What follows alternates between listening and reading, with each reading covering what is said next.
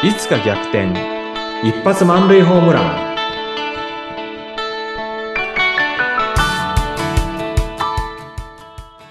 皆さんこんにちは。合同会社東きみなり事務所代表社員の東きみなりです。こんにちは、インタビュアーの山口智子です。東さん、前回は、コーチングを今年さらに注力していくというお話していただいたんですが、はい今回はぜひさらにこ具体的にそのコーチングをやったことでこんないいことがあった、いい効果があったという具体的なお話をぜひ聞かせてください。はいなんかね私がコーチングやってこんないいことがあったっていうとちょっと宣伝めいてしまうんでうん。私が受けたコーチングの話してみましょうかああ、ぜひぜひ、どんな感じなんでしょう？あの、実はですね、私、あの、ギターを弾く機会があって、去年の11月なんですけれども、はい。でこのギターを弾くということについてコーチング受けたんですね。へえ、面白いですね、はいギターを弾くということでコーチング。そうなんです。で、もともとね、私大学時代にもう30年、30年 ?30 年？もっと前か。うん。こんなに前になるんですね。40年前になっちゃうか。おー60だから。うん。そうですね。まあ今更ながらびっくりしてるんですけども、はい。あの、大学時代にギター弾いてて、で、まあ、卒業したらね、弾かなくなったんですよね。クラシックギターだったんですけれども、なんか、まあ、弾く場所もなくて、で、弾かなくなったんですけれども、で、何年か前に YouTube 見てたら、クラシックギターでですね、坂本九の見上げてごらん夜空の星をだったかなちょっと、あのテーマがね、あの、おぼろげなんですけれども、非常にね、美しい演奏があって、うん。でこれ弾いてみたいなと思って、早速ね、楽譜を、まあ、ダウンロードしてきて、うん。で、弾いてみたんですけど、めちゃくちゃ難しかったんですよね。うんめちゃくちゃ難しいんで、まあ、しばらくほったらかしにしといたんですけれども、去年のですね、11月にある方の誕生日のお祝いがあって、で、そこでね、何かこう出し物をやることになって、だったら、せっかくだからね、この曲、その方の雰囲気によく合うし、うん、あの、弾いてみようかなっていうんで、もう迷ったら、あの、弾かなくなっちゃうんで、もう迷わずに、うん。もう先に手上げしたんですよね。弾きますって言ってね。うん。うん。で、さあ困ったとうん。で、どうしようかなって。で、まあ練習はするんですけど、すぐね、なんか続かなくなってしまって、こんなんじゃね、3ヶ月もあ、あの練習時間すごくあっても、あっという間に来ちゃうなと思って、その時にひらめいたのが、あ、じゃあね、コーチングでやってもらおうと。で、私と一緒にコーチングをね、あの、学んでいる人にお願いしてね。で、あの、まあ、桜井さんって方なんですけども、桜井さん、でこの、11月にギターを弾く機会があるんだけど、そこで私がちゃんと演奏できるようにコーチングしてくれませんかっていうふうにお願いしたらね、え、私ギター弾けないですよって言われたんですよ。うんいや別に弾けなくてもいいですと。もうコーチングっていうのは別に相手が、相手のスキルを持ってなくてもできるじゃないですかって。あ、そっかって言ってね。うんそれで、あの、桜井さんにコーチングを受けたんですね。はい。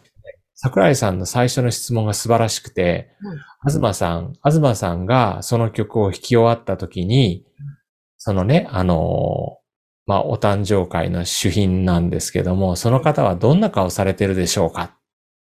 うんうんそうですね。すごく、その方に合う曲なんで、とっても嬉しそうな顔されてると思いますと。東さん自身は弾き終わってどんなお気持ちですか？その方の顔を見て、ああ、喜んでくれてるなと思って嬉しいです。うんっていうふうに、まずね、あの、その遠い未来の自分とその曲をね、捧げたその方の表情っていうのを浮かべるっていうゴール設定から始めたんですよ。へえ。東さん、じゃあね、あの、そうするためにはどうすればいいですかね？っていう質問をくれて、ううんん、やっぱ計画を立てることでしょうね。じゃあどんな計画にしますか？うん、そうですね。じゃあ毎日夜の10時に30分だけギター弾くことにします。うん。うん。じゃあその計画いいですね。でも、東さん、計画立てただけで実行しますかね？っていう質問してくんですよ。うん。あ、それは確かにそうですね。で、今まで計画立ててね、あの、計画ばっかりで終わってしまったことって人生の中にいっぱいあったんで、うんうんわかりました。じゃあ、あの、弾き終わったら、桜井さんに報告します。うん。毎晩ね。で、じゃあ、次回のセッションいつにしますか？じゃあ2週間後でお願いします。うんで、2週間経ちました。はい。で、最初にね、あの、桜井さんの方からいかがですか？あ、そうですね。なんか桜井さんの方にあんまり私報告してなかったですね。っていうとこから始まったんですよ。うん。で、東さんの目標って何でしたっけ？であの、11月のどこそこでこういうね、ギターを弾くことです。っていうことで、じゃあ、どうしますかっていう感じで、まあずっとね、あの、桜井さんは、桜井さん全然ギター弾けないにもかかわらず、私にそんな感じでね、質問をして、寄り添って伴奏してくれて、で、まあ11月、実際のね、本番のその弾く場面では、まあ間違ったところも多かったんですけど、まあいいかなっていうようなね、演奏したし、できたし、自分も満足したし、その方もすごくね、嬉しそうな顔してたんで、うん。本当にね、あの桜井さんがいなければ、うんあんなギターって弾けなかったなと思ったんですよね。おー、すごい、なんか、そばに寄り添って一緒に、そうです。ね、走ってくれ、うんくださる感じですね。わかりやすい。あ、なるほど。コーチングってそういうことなんですね。そうなんです。あの、キャリアコンサルティングっていうのは、主にね、働き方とか生き方とか、そういったところをテーマにすることが多いんですけども、もちろんね、コーチングもキャリアコーチングって言って、あの、キャリアコンサルティングと同じようなテーマを扱うことがあるんですけども、うん今ね、ギターの例を出したのは、もうそれだけじゃないんですよね。ねえ、そういうことなんですね。だから、うん何でもいいんですか？ダイエットをしたいんですとか、ダイエットをましたいでもいいんですね。そうですね。まあ私自身ダイエットっていうのはね、なかなか苦労してますけれども、うんあの、ダイエットっていうのをね、専門にしてるコーチの方もいらっしゃいますよ。うーん。なるほど。なんか本当にそのゴール設定、しかも、こうね、うんどんな気持ちでいたいですかとか、相手の方はどんな表情してますかみたいな、なんか具体的なイメージを描いて、はいしかもその時の自分の気持ちも描いてくれそうです。て、すごくいいですね。そうなんですよね。うーん。へえ、じゃあ、こういったことを、東さんは、もっともっとやっていきたいっていうところなんですよね。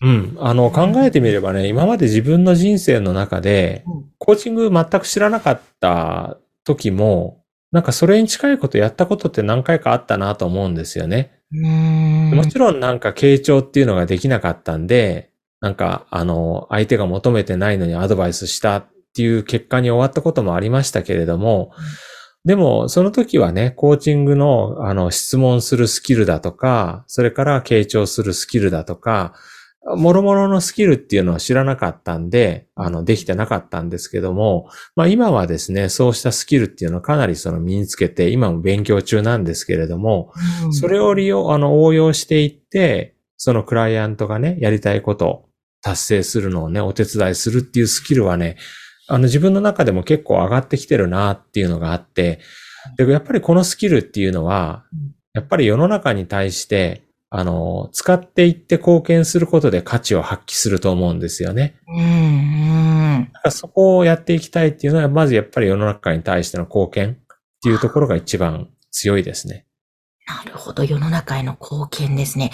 でもうん本当、さっきの東さんの体験談で言っても、ね、ギターを、あのままコーチングを受けないと、こう、うん練習どうしようって、だもしかしたらうだうだして、うんなかな。か実現できなかったかもしれないけれども、そうです。ああやってね、コーチング受けたことで、見事演奏して、ではい、この主催のかお誕生日のね、方も喜んでくださったっていう結果、見事手に入れて、やっぱみんなハッピーですよね、なんか。みんなハッピーなんですよ。うん、うん。いや、そうねやっぱり。で、山口さんね、うんあの、今世の中への貢献って言葉使ったんですけれども、はい。あの、昨年暮れぐらいから、私と同じぐらいの年の人が亡くなってるっていうのが、うん。渡辺徹だとかね、61歳。うん。で、私もね、あの、本当人生っていつ終わるか分かんないじゃないですか。はい。幸い、まあ私は高血圧ぐらいで、他はね、大きな、まあ、病気とか抱えてないんですけど、それでもいつ終わるか分かんない。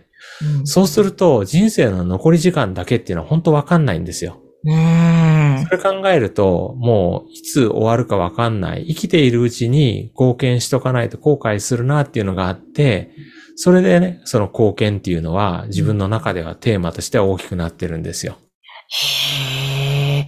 まあその貢献することで、うん東さんご自身ももちろん嬉しいですし、それで喜んでくださってハッピーになる方が増えてほしいというところの思いなわけですか？ね。そうですね。まあ、お返しですよね。もうすごく60年間十分、いろいろと皆さんからうんお叱りを受けたり、教えていただいたりっていうので、私どんなお返ししてきたんだろうなっていうのね。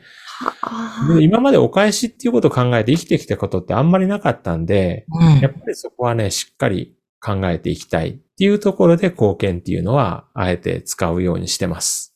なるほど。素晴らしい。そうか、お返しですね。いや、確かになんかこれまで築かれてきたキャリアですとか、いろいろな経験を、うんそれをもとに本当に、なんだろう、こ貢献という表現を使ってましたけども、うんうんおそらく人の幸せのお役に立つこと、東さん、たくさんノウハウを持ってらっしゃいますもんね。おそらくですので、本当にね、このままお返しせずに生きてったら、あの、なんか、うんダメですよ。ちゃんとお返ししないと。ううんーん。プラマイゼロにして、あのように生きたい。なるほど。はすごい。じゃあ本当にうん楽しみですね。今年も含めてですけど、今年来年とか、そうですね。えーどんどんどんどんたくさんのお返しでハッピーが広がっていきそうな予感がしますが。はい。そして、そんな東さんのお仕事、えーそういったコーチング、興味持った方は番組の概要欄にホームページを掲載しております。合同会社東君なり事務所のホームページぜひご覧ください。東さん今日もありがとうございました。ありがとうございました。